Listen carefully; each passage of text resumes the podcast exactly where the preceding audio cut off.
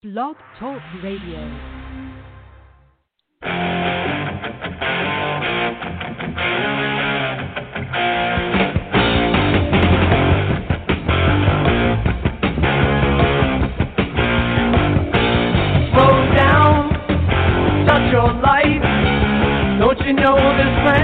Down, Welcome to the Sunbury Press Book Show, sponsored by Sunbury Press, publisher of books under 11 different imprints, sold worldwide wherever books are sold. I'm your host, Lawrence Knorr, and today we have author Kelly Park. Kelly is a certified safety professional. He's also a retired sandlot athlete, never having the skills to take it to the next level, but enjoying every moment of those pickup games. He enjoys reading about many different subjects, but books about pre World War II baseball are his favorite. While searching for one to read, he came across a review that said, The book is so well written, the reader will feel like he's on the field with the players. Kelly's first thought was, I've never had the ability to play pro baseball, but I sure have a lot of great memories of playing youth baseball. I wonder what the pros remember about their youth. Searching for a book on this subject re- resulted in zero hits, so he decided he would gather the stories for a book. Kelly's debut book, Just Like Me, When the Pros Played on the Sandlot, Volume 1, is the first book to tell the story of professional baseball players' memories of playing youth baseball. 36 former professional players recount amazing stories of growing up playing baseball and events that ultimately shaped their careers. Kelly Park, author of Just Like Me, welcome to the Sunbury Press Book Show. Uh, Lawrence, uh, it's great to be with you. Thank you. I find the topic very interesting as we were talking uh, on the pre show, getting ready for this about youth baseball. Of course, both of us have played youth baseball as well, and we won't bore the audience with all those details. They're more interested in the in the professionals, I'm sure. But uh, it's a fascinating approach you took here, and you you gathered a bunch of players, uh, you- communicated with them, and then you went through sort of a a process where you got into different subjects. So maybe you could tell us your uh, your method. Who did you contact? How did you get a hold of them? And then maybe give us sort of an overview of the topics you, you covered with them. Sure. Well, um, as I entered into this project, uh, I have no connections in Major League Baseball. I have no connections in the literary slash publishing world. So I was starting with nothing. Being a risk manager, safety consultant, um, typically when I have a project, I will lay it out and plan it out before implementing. So that's what I did. I just looked at this uh, this book as a project. So I laid out a plan on how the book would look, the questioning, uh, the objective, and how in the world I was going to contact these players was the one variable that I really didn't have an answer for. Yeah. So a lot of the initially a lot of my uh, opportunities and ultimate interviews was right place at right time. The the first player I interviewed was a gentleman by the name of Jim Hickman. And it just so happened I was at a customer's facility that I had been visiting for 10 years. And out of the blue, and this was probably two weeks after I conceived this idea for the book, the owner, he pointed at a gentleman and he said, Hey, you know who Jim Hickman is? And I said, Sure. Played with the Cubs. He said, Well, that's his son right there. Hey, uh, you know, why he introduced Mr. Hickman's son, Bill, to me at that moment in time after I'd been visiting them, I'd been there 20, 25 times prior. I have no idea. But from that interview, uh, I found out that a close friend of mine that I play golf with was um, related by marriage to Phil Roof. From there, Phil introduced me to Hawk Taylor. Um, by chance, my sons were in a uh, high school national competition in Baltimore. I knew Boog Powell uh, sat outside of his uh, barbecue stand before games, and we had tickets to the games. So, uh, Lawrence, the, the my method to contact players uh, is, is is as varied as the players that I talk to. Yeah, I'm sure. I was, I was looking down through the eight. Is it 18 that are in the first book? Yes, it is. Cool. Yeah. And so, yeah, I've had the I had baseball cards for a lot of these guys when I was growing up. So some of them are mm-hmm. familiar to me. Actually, they're all Yeah. almost all of them are somewhat familiar. But you got Fergie Jenkins in there, so Hall of Famer Fergie Jenkins. How'd you run into Fergie? Well, as I'm got into the process and really made some connections with these players, I developed a connection within Major League Baseball. And the final, I'd say, 10 to 12 interviews, and one includes Fergie, um, was obtained through uh, this connection that I uh, and managed to, to make. And, you know, Fergie, I was scheduled to meet with Fergie in Miami during the uh, All Star uh, festivities. I think that was in 2017. And he had told me, he said, Hey, Kelly, look me up. I'll be at so and so hotel. We'll get together and we'll talk. So I get into town and he, I called him and he said, Kelly, I'm so sorry. Uh, my wife has fallen ill. I've not been able to make it. So I wasn't able to uh, interview Fergie in person. Uh, he said, you, you tell me when it's going to be good for you and you call me. So we set up a time and man, we, we were on the phone for probably an hour talking. But uh, yeah, I, I found my I, of the 18 that's in volume one, I interviewed in person 10 of them, um, and I found the, my in-person interviews they weren't I would I wouldn't per se or say better, but I was able to read the expressions Yeah. on the players' faces, so I was able to uh, alter my questioning slightly to maybe elicit uh, additional information. But they they were all great. Yeah, I uh, uh, wrote a book on Eddie Plank. Of course, he's long dead. Yeah. But then I did a before that I did a book on Carl Scheib and got to know him before he passed. Youngest Uh-huh. baseball player in Major League history and then American League history. And so I get you. We we spent several days with him and what a riot! Uh, I can't imagine you sitting down with this many different guys and the kinds of things you you covered. Uh, another one I, I saw that well, I'm interested in all of them. We don't have time to talk about all of them, but Jim Kaat was somebody he put, pitched for the Phillies for a while, and I know when Yes. I flipped his bubblegum card over in the back, I was always like, "Ooh, he pitched for the Washington Senators. They're like they're no longer around." You know, I, I thought that was really interesting and how long his career was, and yeah, he he certainly uh, must have had an interesting perspective on things. Very much so. His his father was known as Mr. Baseball in their hometown of Zeeland, and his father ins- in- instilled a a sense of the importance of history with, with Jim. And honestly, I think Jim's father in, in that history uh, or his love of the history of the game really enabled Jim to have such a long career because Jim would have been a bonus baby. And for the, the listeners that aren't familiar with that era of baseball, in the 50s, if a major league team signed a player out of high school or college to a contract of $4,000 or more, then that major league team had to put that newly signed player on the major league roster for at least a year. And there was a three year period where they required them to be on the roster for two years. So you take a player like Hawk Taylor, who's in the book.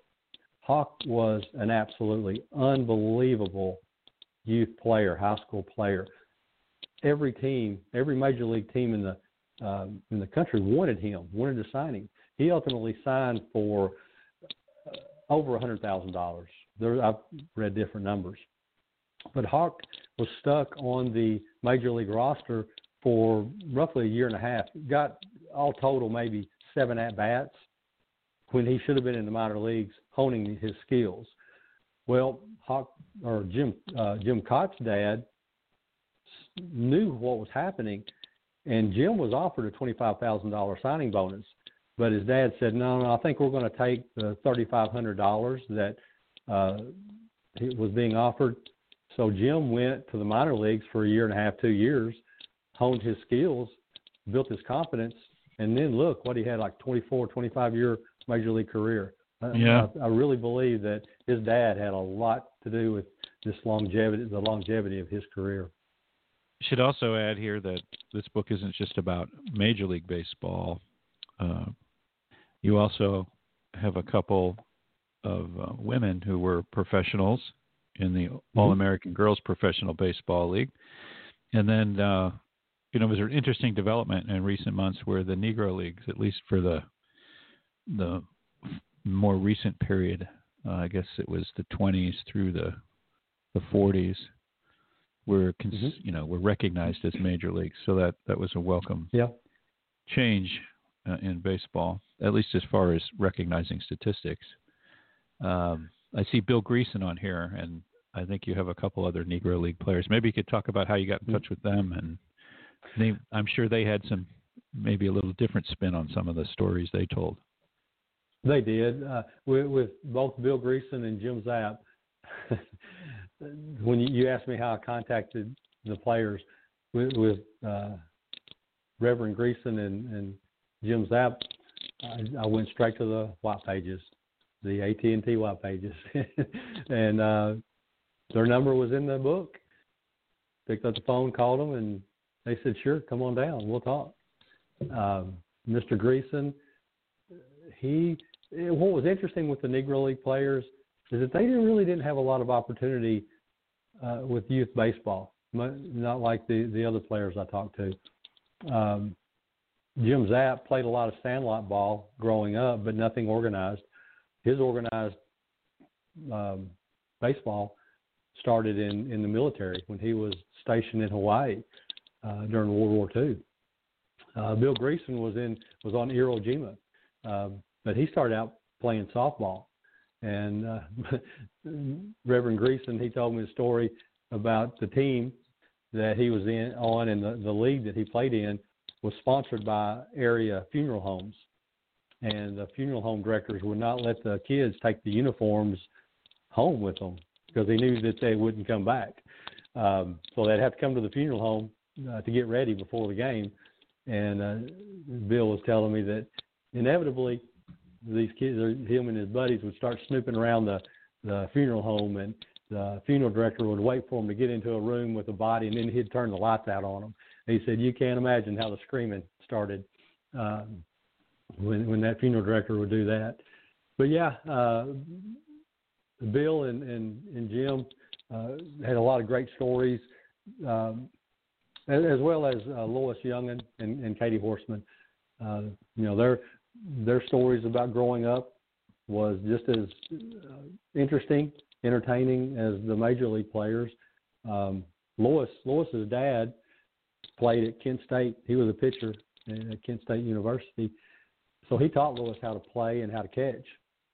So Lois started playing on a, a local youth team with the boys. Well, the other teams was giving the the boys on her team such a hard way to go about having a girl on the team that they asked her to quit. And it said it just she said it just devastated her. But they played three games without Lois and lost all three games. And they decided that it would be better to play with a girl than to lose without one. So she was quickly asked to rejoin the team. That's great. That's great. So it seemed like you had some structure to your interviews because your your book is set up with with chapters and sections like you know their hometown, their family, their coaches, nicknames, and so on. Maybe uh, is, is that the case where you you pretty much had a formula as you talked to each one. I'm sure you couldn't stick to it, but maybe yeah. maybe tell us about that. Well, uh, the the chapter titles was my worksheet, and I um, I made sure at some point in the conversation I would touch on that that topic, so that I could have some consistency in the interviews. When I first started out, my interview with Jim Hickman and uh, Phil Roof, I, my plan was was to record the stories, take notes, and then write their story. I quickly realized that wasn't working. That the essence of their stories were was being lost. So I uh, pivoted and decided I was going to transcribe the interviews. So yeah, I had I wanted that consistency, so I made sure that I covered the same topics with every player. Now, I, w- I would let them go their own path, take their own path as to how I got this information. Um, but it was it was a free free flowing conversation. But I just wanted to make sure that I touched on all these topics as we went down. Now that last chapter, extra innings with the pros, when I contacted the players, and I think that's what got me uh, an audience with the players is that I presented my my project and I I was completely upfront with them. I said, you know, I'm not interested in your professional career. I want to talk to you about your youth and your youth career and how that impacted you um, as you went into your major league career, your professional career. And I think that intrigued the players so that they were willing to listen to me.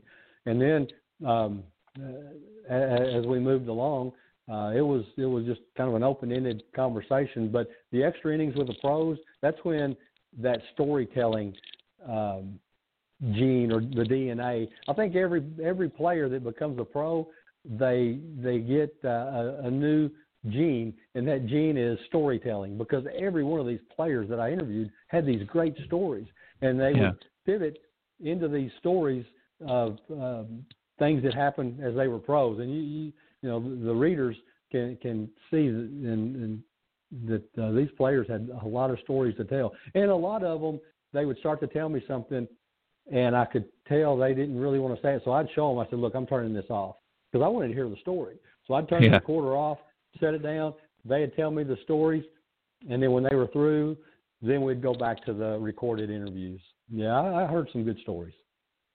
Yeah, I, I know when I was talking to Carl Scheib, uh, he he pretty much said the same thing, and he told me some things, especially about major league young guys traveling on trains in the 40s and what they did on the road.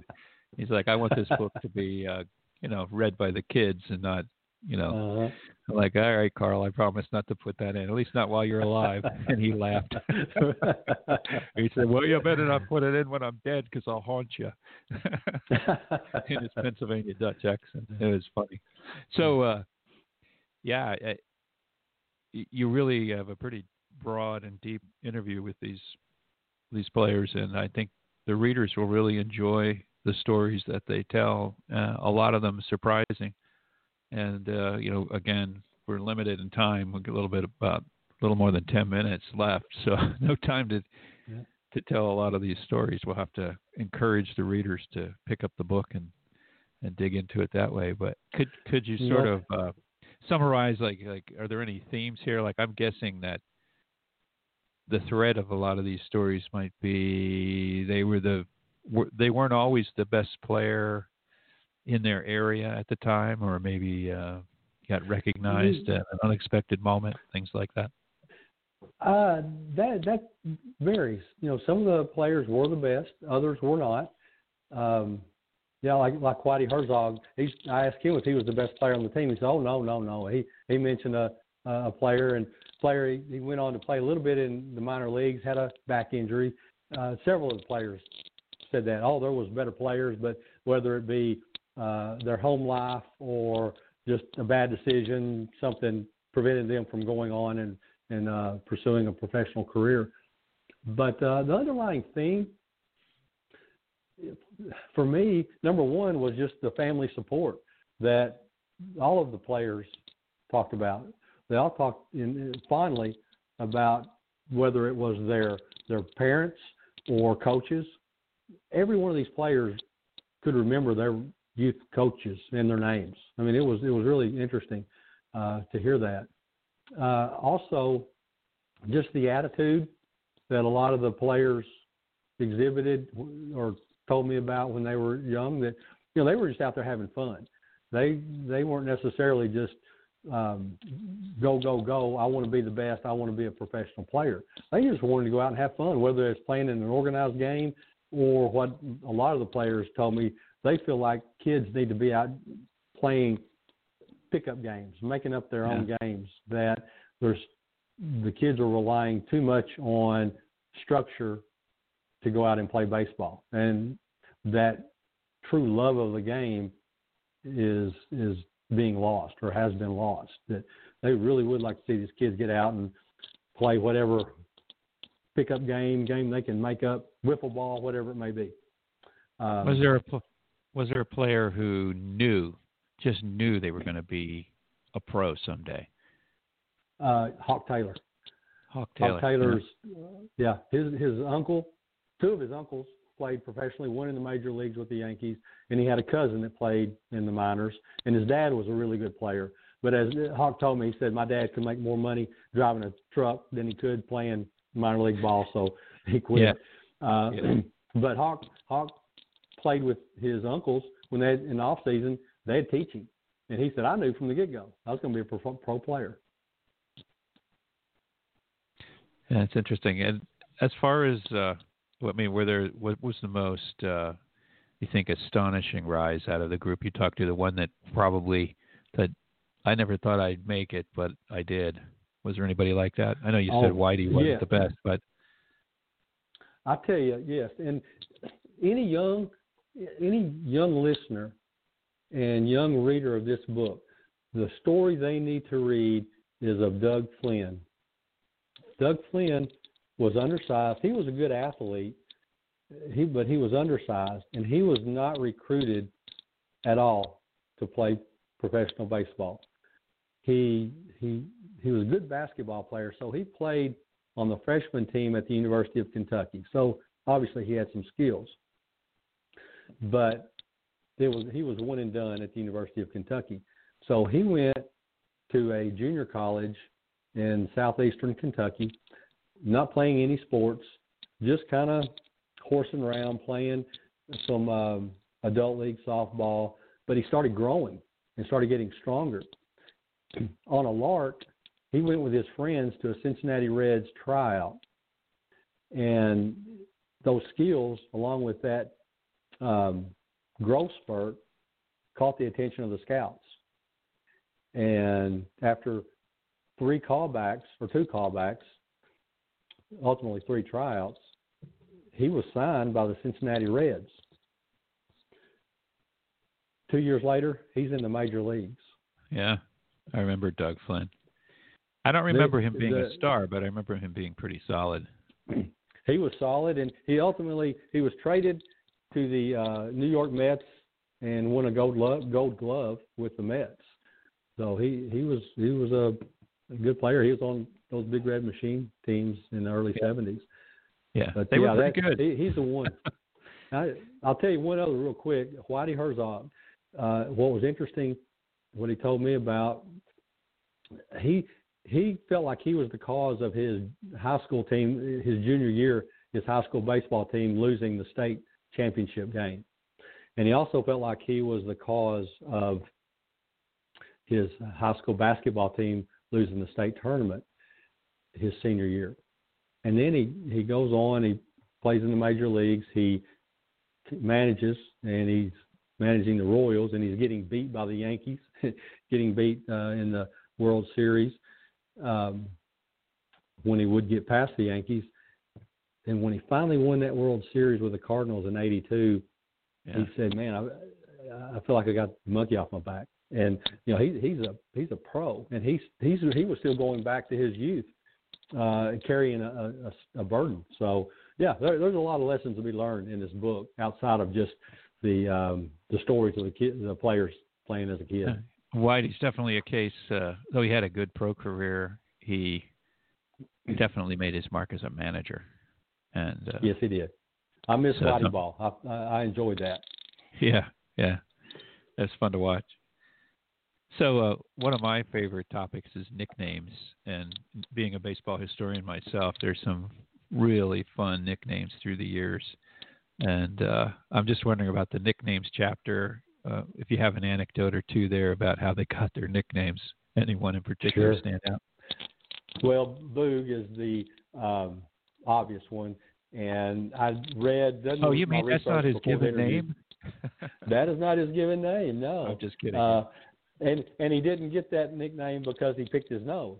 Um, his dad, the the stories that was out there was that his dad would always say, "Hey, look at that little booger run," uh, and it just uh, eventually got shortened to Boog. So I asked Boog about his nickname, and expecting to hear this story, he proceeds to tell me that you know I never really knew how I got my nickname, but I was talking to my aunt Eunice, my aunt Eunice about two weeks ago or two months ago, and she told me that she's the one that gave me this nickname, and it's from. And she proceeds to tell him the story of how he got his uh, nickname, his true nickname here. And as he's telling me this, I'm thinking, holy cow, I've not heard this or read this anywhere. I think I'm getting a scoop. well, Lawrence, Lawrence, I don't know where you were at at the time, but I could have used you because we could have got a, the scoop of the century on how Boog actually got his name if we could have got this book out in time. Um, but in the end, uh, Boog published. It was about four years after our interview. Boog published a book, and he told that story. And that's the only other place that I've seen this particular story told, is okay. uh, of how he got his nickname. Well, we'll we won't so tell everybody. Well, they'll have to buy no, either no. Boog's book or or this book. well, I, would prefer them to buy my book and yeah, uh, or our book, and uh, they can they can see how uh, Aunt Eunice come up with this this nickname. Uh, Hawk Taylor got his nickname uh, from a a serial movie serial. This was back in the the uh, 40s called Hawk of the Wilderness. Um, who else? Whitey Herzog. His actual nickname as a as a kid was Riley. He didn't get the nickname Whitey until he got into the minor leagues. Oh, okay. So so there's a lot of Fergie Jenkins. Obviously, Fergie. Uh, his nickname was Plywood as, as a kid. His, his friends would, but you know, Fergie is the one that stuck. So there's a lot. Yeah, they and that's one thing that's missing. I think is back in those days, everybody had a nickname. I had a nickname yeah. growing up. Uh, not too many people that I'm aware of have nicknames like they did, uh, as we did. Well, Kelly, you're not going to believe this, but we're almost out of time. And uh, what I'd like to cover here in the last minute or so is I know you've got this book one out. Tell us a little bit about book two and what else you're working on. Well, book two is uh, just a continuation of this book. I've got players like uh, Bobby Richardson, the great New York Yankee player, uh, Hall of Famers Don Sutton, Phil Niekro, who we just lost. Phil was a great guy. I interviewed him in person. Had the great pleasure of interviewing Tony Oliva, Louis Tiant, and Bert Campaneris at the same time. So you take you take three gentlemen who were born and raised in Cuba, and you take a a kid that was born and raised in Kentucky, and you try to get those four individuals to communicate. Uh, let me tell you, it was it was an interesting uh, time that we had together. So um, yeah, a lot of great uh, players interviewed there. I've got an idea for another book, um, bouncing around about uh, what makes a um, a talented player a success versus not a success. Sort of these these five tool players that yeah. is, is labeled, and why why does one player who's a five tool player make it and become an all star, and another five tool player not make it? What what are the characteristics? What are the circumstances? What are the occurrences that makes that happen? So that's just something I'm kind of mulling around right now. We'll see if that uh, goes any further. If you can figure out that secret sauce, I think a lot of organizations would be interested in it. Hey, yeah. we've been talking to Kelly Park, uh, the author of Just Like Me. Kelly, it's been great having you. We, we'll have you back when book two comes out. How about that? I look forward to it, Lawrence. And I, I want to compliment you and your team on this book. It looks great. I am so happy with it. So thank you very much for, for right. what you've done. Thank you, Kelly. Take care. Okay, you too. Bye bye. This has been the Sunbury Press Book Show on the Bookspeak Network. Be sure to check out our books at www.sunburypress.com or search for our titles on Amazon, Barnes & Noble, and other booksellers worldwide. If you enjoyed this podcast, there are hundreds more available on the Bookspeak network. You can find our channel on blogtalkradio.com. Thank you.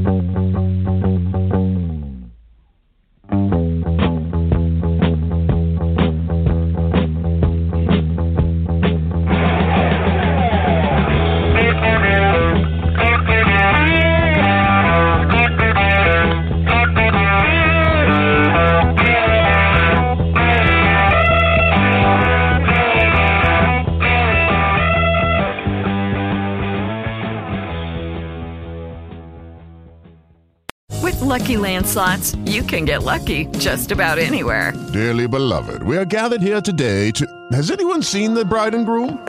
Sorry Sorry, we're here. We were getting lucky in the limo and we lost track of time. No, Lucky Land Casino, with cash prizes that add up quicker than a guest registry. In that case, I pronounce you lucky.